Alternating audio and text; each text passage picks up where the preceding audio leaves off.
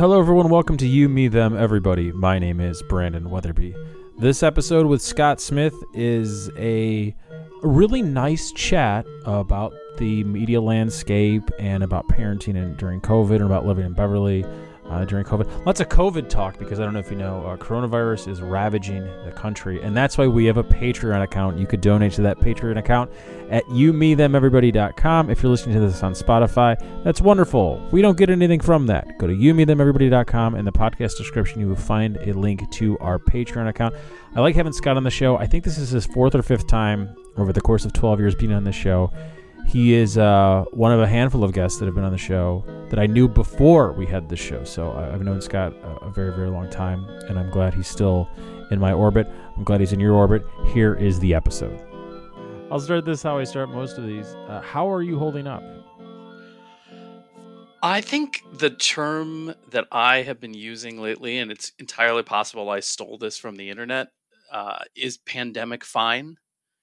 Um, I Okay. think you know, fine is not adequate to describe the situation, but I'm healthy. My family's healthy. We are both gainfully employed still, um, Mhm. so that covers ninety percent of the things you need in order to survive in this current situation. And I know a lot of other folks don't have those two things running in the background. So, that aside, I think we are struggling with just the general nature of everything is different. You have Mhm. to relearn basic tasks. Um, the context switching that goes on when you are working from home and you turn away from your laptop or your workspace area and then you are immediately a partner or maybe you're a parent or maybe you're roommate and that is i think the crazy making thing. That is the part that really i think wears down your mental capacities because if you're at work you are still in that work mode but maybe you turn away from your workspace and you've got five minutes that's kind of to yourself to let your brain wind down. You know you're just there maybe you're alone but you're still sort of in that workplace context and you don't have to kind of switch into a completely new role i think that's the part that's sort of mentally draining along with just sort of all of the rest of it Yeah. Yeah, That's how are accurate. you I went from um, paternity to furloughed to laid off. So this has been like a since December, like a very like when when the pandemic started, it was sort of like, oh, everyone's just now on my speed. Like I've been at this speed for a long time, right? And then now it's like, oh yeah, no, it's not going to that speed. It's a completely different speed. It's a bad speed. It is. It is a bad speed. It's I've been laid off before or otherwise separated from my job, but I don't think that there is a comparative to now. Like having it happen now is while there is certainly good company, it Mhm. is it comes along with a level of uncertainty that that is that is not typical. Um, Yeah. and yet all of the things that you should do when you were laid off are still the things you I think probably can do. Mhm. Um, but it is it is I think it there's I I don't know if this is of any comfort to you, but I I wonder if it's some salve to like go through this in a time when everyone else is going through this. Do you, do you is that of any consequence or, or any comfort at all? Yeah, it's the one time where it's okay to have a lapse of employment on a resume. Right, right. Everybody's got that. That's that's your COVID. That's your COVID gap year or whatever it is going to be. Yeah, exactly. but that doesn't Yeah. necessarily. Well, It still doesn't feel great. that. No, it doesn't. Yeah. and also, it's it's one of these things where you used to be. I mean, do you still identify as a journalist or a writer or whatever? I think I identify as a writer. I don't identify as a journalist because I'm very much on the other side of that. I mean, I'm the uh, communications officer for the Cook County Assessor's Office, and so Yeah. I am I'm a flack, right? I'm a PR person for a government office, and so Mhm. I'm very much on the other side of things. I, I work with journalists, and and I have as somebody who used to engage in acts of journalism. I have an enormous amount of respect for journalists and what they do, even more so right now in this moment and in this administration than ever before. But no, it, it's I, even though I, I do a lot of writing still and take an approach that's journalistic, um, mm. I wouldn't identify as a journalist, even though I think some of those tools still get used. Oh, sure. work. The reason I ask is because most everyone I know that's a journalist or somewhat media, let's just say media, there is that gap. There is that I don't know, I'm not working here or right. um, I've been laid off or I'm fired, or whatever. But they usually are able to find a new place pretty quickly because there are those jobs. But now, um, though newspapers are being read more than ever, and, and, and radio stations are uh, being listened to in podcast form, no one's advertising because of the pandemic. Well, not no one. I shouldn't say mm-hmm. no one, but the the percentage that aren't adding up.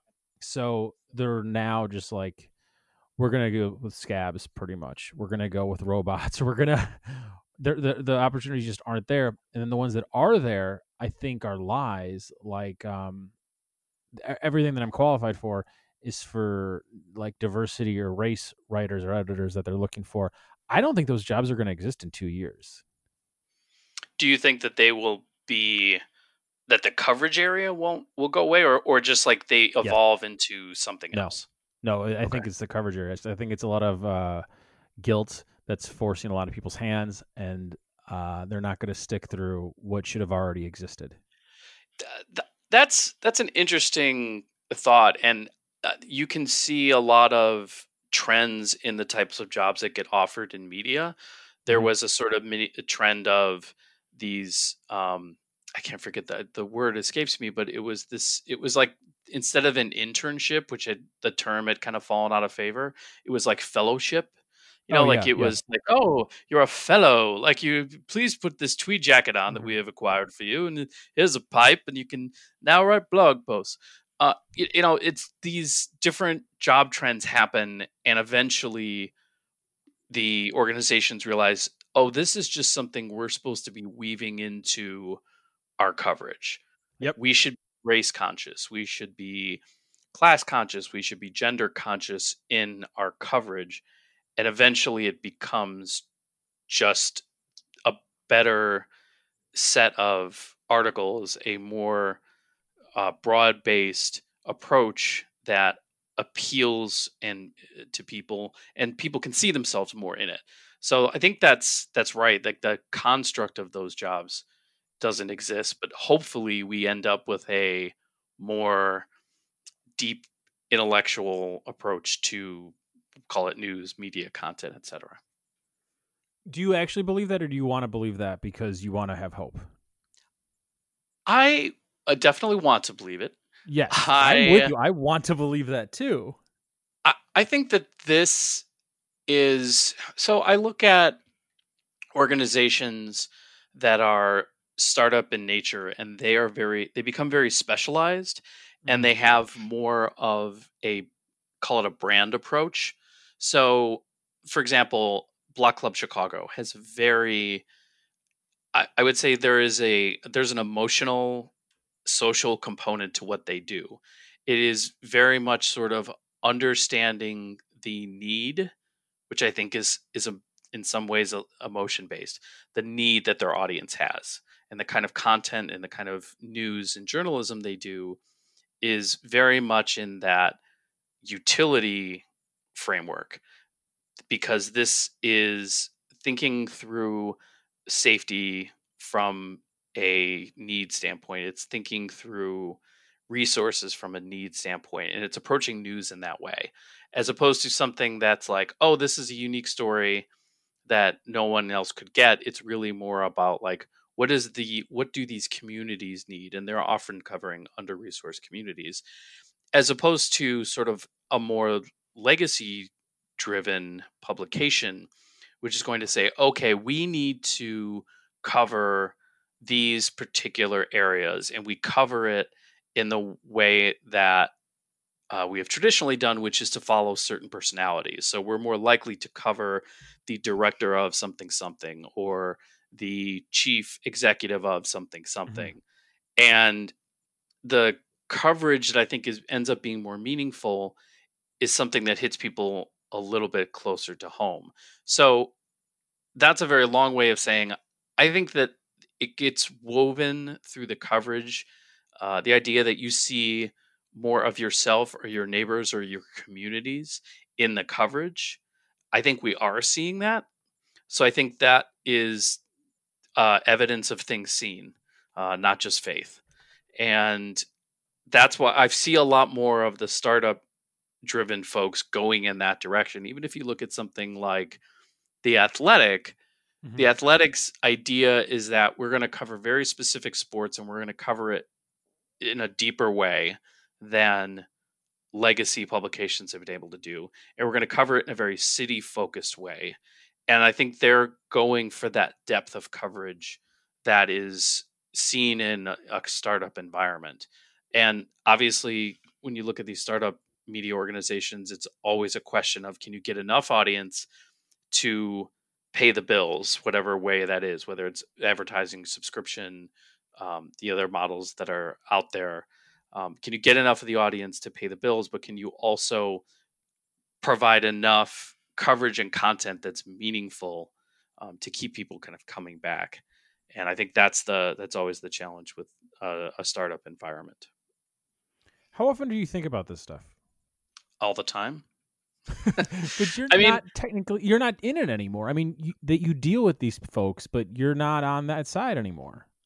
yeah i mean like if to me it was all before it was a job it was a hobby or if it was an Mhm. interest and you know it's funny i was listening to a really great podcast it's uh, called land of the giants it's from vox and it's hosted by two people one of whom was peter kafka the other person is a woman who used to write for the wall street journal and her name escapes me right now. But they did this really deep multi-episode look at netflix and what makes netflix netflix and how it came up and what its challenges are. And it was really fascinating and it reminded me that peter kafka had this really great media podcast called recode media which i used to subscribe to and listen the hell out of but stopped because i had gotten like i was not on that media side of things um, but it just reminded me that uh, actually i'm going to go check that out again. So Mhm. that's a it's a personal interest but there is a sense of in order for me to do my job there needs to be a vibrant media ecosystem in chicago and cook county and the state. And so on some level it is in it's required of me to think through these things and to sort of watch the landscape of things. Um, there are certain publications that are really changing because of covid. They have moved reporters off of certain government beats and onto a sort of like what's the government beat but covid? And Yeah. that takes them out of covering certain stories and in some ways it makes a lot of sense because that's the most important story right now.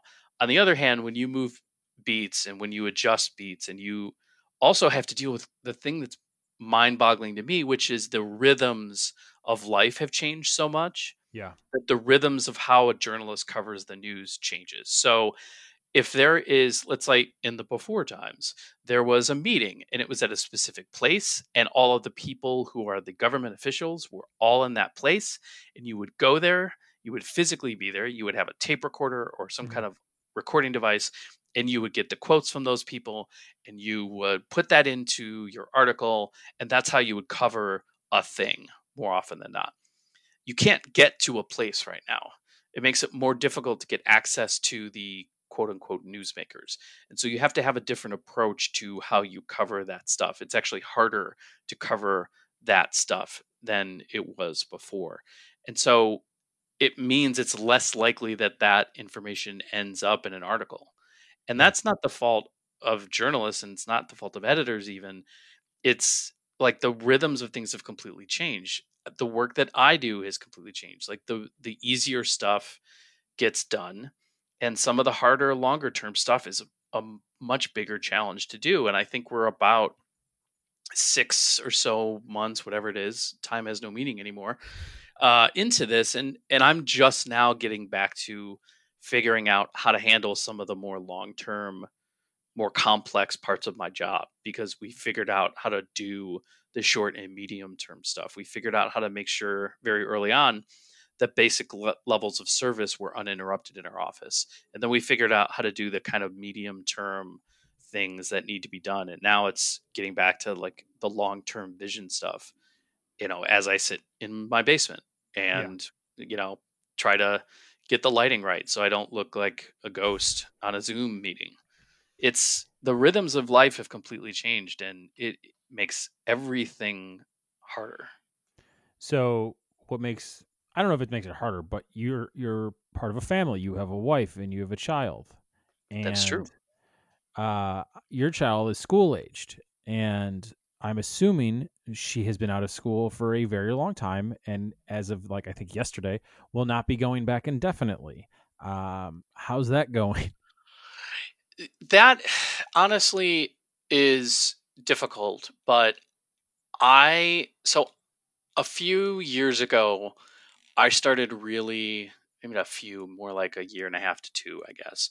I started really trying to get um, my sort of general anxiety and uh, tendency to react quickly, kind of, you know, under a better control, mm-hmm. um, just for my general mental health and and what have you. And boy, oh boy, that has come real in real handy uh, during all this time because when you hear a piece of news or, or a piece of information, it is less about being reactive to that and thinking that's how it's going to be for a you know for a month from now mm-hmm. and it's like well ah hmm, interesting i'll note that piece of information that has just come into my uh, eyes or ears uh, but i'm not going to necessarily think that that's going to have long-term implications because that information might change in a few mm-hmm. days in a few weeks or a month.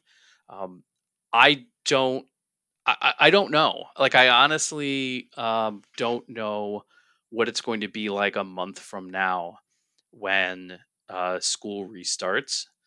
It's you're in the mindset that it's online only, and you think, ah, I sort of know what that was like because we kind of did that March, April, and May. Mm-hmm. Um, my actually, my daughter actually goes to private school, and so uh, she goes to a Catholic school. My wife is Catholic; she believes very deeply in the uh, idea of a Catholic education. I'm Episcopalian, which is like uh, all of the Catholicism with none of the guilt. Mm-hmm. Uh, but the idea that she will be having in-person school um, is the plan right now. That's what the archdiocese says they're they're planning on. But it's August sixth, and she goes back to school the first week of September. She may or may not be in yeah. person. We things might get worse in the next few weeks, and that that plan might change, and not for lack of trying on anyone's part, but you just kind of have to. The, we I just you get used to the idea of just dealing with the thing that's immediately in front of you. I mean, I've I like meditate now, which is a super yeah. weird thing. Uh, not it's not it is not weird, but like the idea if you had told me five years ago that I would be someone who did that, um, I would have thought you were nuts. But the, idea that you kind of just be as present as possible and you don't get too worried about what happened in the past and what happened in the future is a very helpful skill to have uh, found a way to utilize in these times. And I'm grateful for it. But that's uh, it, it also does, you know, when somebody says, "Oh, you know, what what do you think is going to happen when she goes back to school in a month?" It's like I truly I don't know. Yeah. Uh, you're how, how is she dealing with the the friends or the lack thereof, or or their set up pods or their play dates? How how does that work? So very early on, we had her start using the uh, Facebook Messenger for kids which I was like deeply opposed to for about 20 minutes uh, because I was like, this is no, we cannot have Facebook's tendrils deeper mm-hmm. into our lives. But then I was like, wait a minute though, this is a really easy way for her to keep in touch with her friends. And they can video yeah. chat and they can text little funny pictures and I can monitor it. Like I can literally see all of it on my phone. Um, I, I that's was really helpful really early on and it, it gave a little bit of a sense of closeness it has been hard for her she's an only child and she's always sort of complained that she didn't have uh, a sister or a brother, Mm-hmm. and so that intensified a bit. But we've made do with a lot of video chats and FaceTime stuff uh, until about a month ago, and when we started to kind of very uh, slowly expand the number of people that she would have regular contact with. So she has a very close best friend who is, you know, practically a member of the family and has been in the before times. And so having her sort of in our expanded bubble or pod or Mhm. whatever you call it uh, was pretty normal. And then she's had a couple of other friends that she's had, you know, socially distanced play dates with, um, and usually outside. So I think it's been applying whatever the most advanced scientific knowledge is that we have and just applying that to our lives. But Yeah. I mean, we're not hanging out with groups of people. I have yet to go back to an outdoor restaurant or bar, even though I miss like bars in particular terribly. Mhm. Uh, there's two in our neighborhood that act as as real community hubs. Um, they are uh, not coincidentally both um, small brew pubs, and they have a real connection to arts and community events in our neighborhood. And they have both uh, they've one created a patio in their parking lot one has a rooftop bar uh, and i just like i've gotten real close to wanting to go back but Mhm. uh, just haven't quite haven't quite made it there yet um, so i mean we've been pretty cautious overall it's it's been uh, by person by person more than anything else I'm in Washington D.C. You're in Chicago, Illinois. In my little neighborhood in Chicago, could you hear my kid screaming? I don't know if you can. He's above me. I i can definitely i recognize that sound Cool, cool, cool. it's not a sound effect. So we're, I mean, technically everything's a sound effect. That's neither here nor there. Uh, I'm in a neighborhood that's very isolated, I guess. I mean, it's the middle of the city. Uh, it's super easy to get around, but like, I don't know. There's no like parties here. You know what I mean? Mhm. Um, it, but it, where you are in Beverly, it's super family oriented. And whenever I think of Beverly, I think of like a bunch of people getting together in a family way. so I'm Mhm. wondering, are you are the outlier because you're not going to the brew pub, or is it very common? I- What I'm kind of asking is, how is Beverly specifically dealing with COVID nineteen? we have had recently an uptick in our numbers and it's been something that the alderman has drawn attention to and um, the other community organizations have drawn attention to as well and i think it's there's something to that. Um, i think there's also you know we have and it, beverly is interesting so beverly is bordered by mount greenwood and morgan park and morgan park is a uh, we have only a slice of morgan park in the in the 19th ward where we're at but morgan park is uh, predominantly black um, mount greenwood is is predominantly white it's about 90% white. Uh, morgan park I, I think is more like 60 30 black uh, to white. And beverly it has more of a, a mix as well. Uh, beverly's i think about 60% white and 30% black and then there's some uh, latino and asian in there. And there is a real marked difference in the way that communities of color are experiencing COVID 19 and how Black communities are experiencing it for a number of systemic reasons Mm-hmm. uh, and a number of reasons in which racism plays a part. Um, but then there's also, I think, a segment of uh, our neighborhoods that are definitely skeptics when it comes to the way in which our governments have been responding to COVID 19. And so all of those factors, I think, play into why our numbers go up. I think there is something to the idea of there are very close familial and friendly ties here. Yeah. And but I don't know that it's more so than other places. I mean, I think the funny thing about Beverly and Morgan Park is that these are they're actually fairly car driven communities. Mhm. It's not it's, some areas are a little more walkable than others. And the idea that you would not have close connections with folks, particularly in the summer, um, has been, I think, difficult for folks. But we've had a couple of restaurants and a couple of bars here that have had to after reopening have had to close temporarily because an employee has tested positive for COVID. Uh, there's a pool nearby that reopened and then had to close temporarily. I don't know that we are, other than just in terms of the sheer numbers, I don't know that culturally we're experiencing something that isn't being experienced by other areas of the city. But I also think that there are, are a lot of public sector employees, um, whether you're a teacher, whether you are a city or a county employee. We've got a lot of those, a lot of police and fire as well, mm-hmm. um, a lot of social workers. So those are the kinds of jobs that put you in touch with a lot of different people. Mm-hmm. And I think that plays into it as well. Speaking of a lot of different people, you run a show and um, and I run a show, and I've very much missed doing my show live, but but I have no desire to do it via Zoom or anything like that. Not because I'm opposed to it, just it doesn't work that way. My my thing mm-hmm. needs to be in front of people that are drinking or like this, and I'm so happy to do this, but I'm not happy to do the the Zoom thing. You are okay to do the Zoom thing. You've recently run a Frunchroom via. I, I'm assuming it was Zoom. It was Zoom. Yep. Yeah. It's interesting. It's weird. Yeah? It's are you really quick? Weird. Are you glad you did it? I am. I am okay. glad I did it, but it's a different thing. So we would do shows that had about anywhere from like 150 to 180 people in the audience. We would do it in an auditorium. We would keep the lights up. We would have storytellers. They would read a story, but you definitely got that like audience energy, that audience interaction. I've seen mm-hmm. and I've been at your live shows. I participated in your live shows, and yours, I, I think, even more so have that like energy, that that interplay be- between the folks that are, you know, on the stage and and in you know between them and the audience.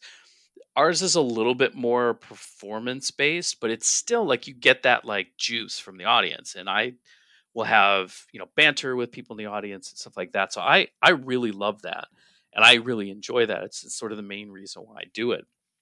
And in addition to just being able to feature voices and stories that I think wouldn't otherwise get told. And so I decided really early on, I was like, all right, well, we're not going to do this live anymore. We can't be in a big group of people. I'm just not going to do this for a while. And then it just kind of went on and went on. And finally, I was like, you know, I think I can do this thing in a way that's a little bit different, but still keeps kind of the spirit of it. And so we had never repeated a storyteller, and mm. I was mm. always really happy with that. And I, because I just was like, there's a lot of Southside stories you can tell at the Frunchroom, yeah. and I don't ever want to be like, and there's a lot of other folks that do have repeat folks. I go to those and I love those, but I was just like, I want to see how long we can go before we repeat. Then I was like, you know, I don't want to like have somebody new that's never told a story before and have to do it on Zoom. So I ended up inviting back previous readers previous storytellers as these like reunion shows. And so we would get like a different mix of past readers. They were smaller shows. We get about 40 to 50 people rather than like 150, which is really at first I was like, oh, this is a bummer. There's not as many people. Then I was like, oh, this is actually fine. Because what it mm-hmm. ended up doing was taking that like personal interplay and then shrinking it down. So it was a lot. It felt had a lot of feel of like being at like a backyard party. Sure. You know, so sure. people would like talk to each other in between the segments or prior to the beginning of the show. People would talk to each other. So it wasn't even just like the storyteller talking to people who are in the Zoom because we would mute them during the performance. But like people would be kind of like, oh, so and so, it's good to see you, or oh, blah, blah, blah. Or they would do that in the chat. And so it did allow people to have a uh, thing where they were like experiencing social connection.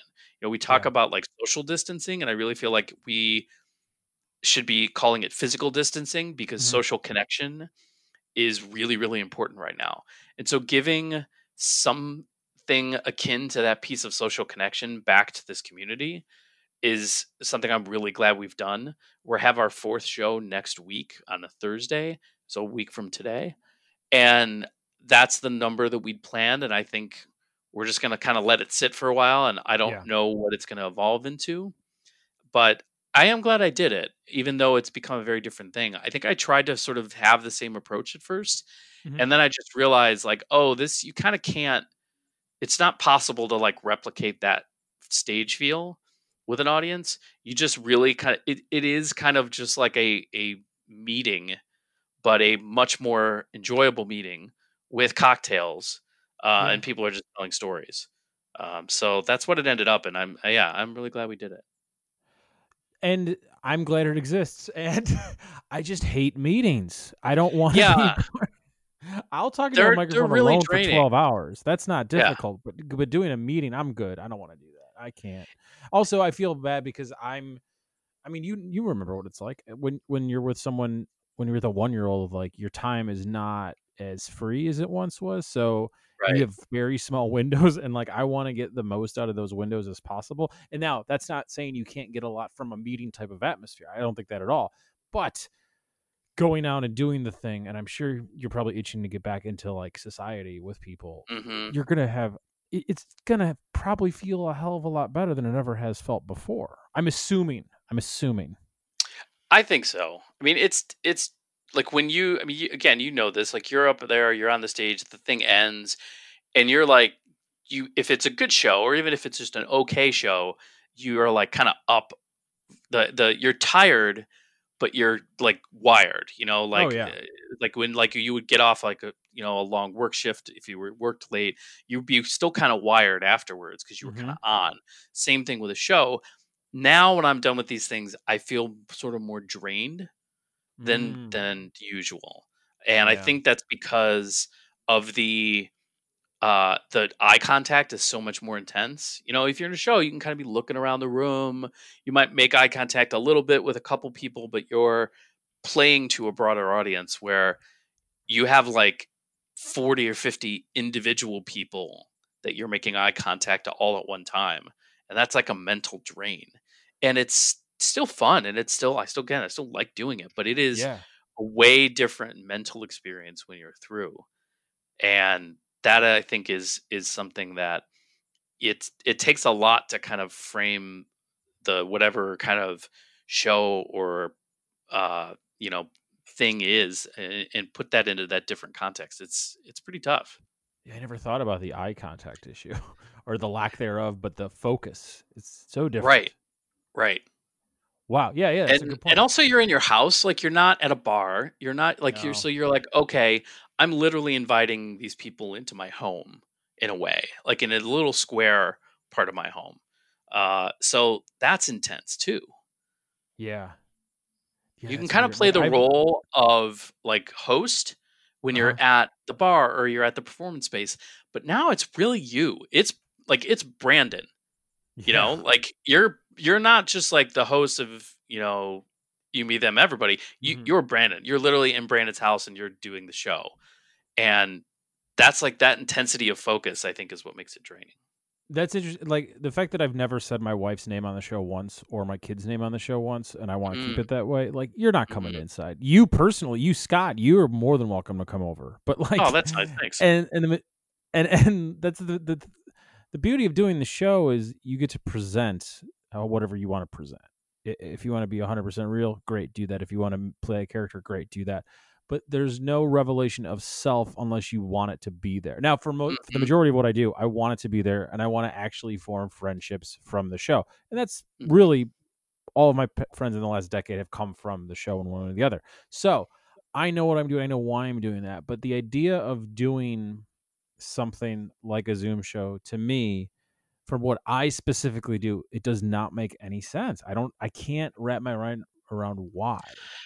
it's a there's a there is regardless of how personal i think a show is and how much of your personal self is is informs it there's still a bit of persona to it and i i definitely feel Oh, that with the front i mean there is like a there is a role i'm playing the host right like i grew up on game Mhm. shows like there is like i i loved you know i still love looking watching like old 1970s talk shows like johnny carson era you know early 80s letterman and, and mid 80s letterman and, and, and just like they were they were it was a it was a lot of their personalities but it was a real it was a segmented off version of their personalities and these were people who were sort of legendarily private outside of the show. And so you don't have that when you're doing this Zoom thing. It's your personal, maybe it's a work laptop, but more often than not, it's a personal laptop. You're in your personal space, it's personal you. I started doing when I was doing Frunchroom, I would usually dress up. I'd have a jacket on, and I would, Mhm. you know, again, I want to have that kind of like uh, old timey host feel to it. But like the this last show, I put on like a Hawaiian shirt and like sunglasses. The one before that, I put a tux on. Like I just like wanted some other like kind of piece of like armor Mhm. to like have be like uh, I'm host guy here. Yeah. I'm not Scott in his like sort of uh quasi office space in his house. Like this is me hosting the Frunchroom. This isn't like me at my house. I wanted like a little bit of separation, but there's it's still really hard to kind of get that. Yeah. Uh, you have a, a real job. I have a real boy. Uh, I'm not saying that your daughter isn't real. I'm just saying we have It's we have other true. It's true. She is real. that there's a time limit on everything. Uh, I ask this to almost everyone, and it's a, and I'm interested in this. Are you glad you're dealing with the coronavirus well in your current location? Are you glad you're in Beverly and not anywhere else in the country or the Hmm. world? Hmm. That's interesting. That's a really interesting question. I mean, I, I am definitely glad I'm in Illinois. I think You are our glad. state and our state government has been doing a really great job in its communication, which is really, really hard. Uh, as somebody who works communication for government office, it's a really hard gig. Um, it's not breaking rocks and it's not digging ditches and it's not um, like honestly, it's a lot easier than being a grocery store clerk where you have to deal with all kinds of people right now. And boy, oh boy, I really hope we come out of this with a deeper appreciation of what it means to be a frontline worker, particularly people who work in food service, particularly people who work in caregiving jobs. Um, I'm really glad that I work in a state and a neighborhood actually that really thinks about the people that serve them in some way and help them in some way because I think there is a lot deeper in Chicago and its neighborhoods. I think there's a deeper understanding of what it means to be in uh, be in a place where you're encountering the same person regularly be at your grocery store, at your drugstore. Um, you're likely to know them. They're likely to come from the community. So I think in that way, I'm really glad that I live where I do because I think there's a deeper understanding of what it means to be a worker. Like that sort of heart of labor that Chicago has always had, I think means that there is a deeper, more emotional understanding of what it what a what a first responder during COVID times means. It's not just police, fire, and and medical and social workers. It's really the people who are keeping you fed and healthy. And I think Chicago, eh, more often than not, has a really good sense of what that means and how that is a service to people. So in that sense, I think I am really glad. Um, yeah.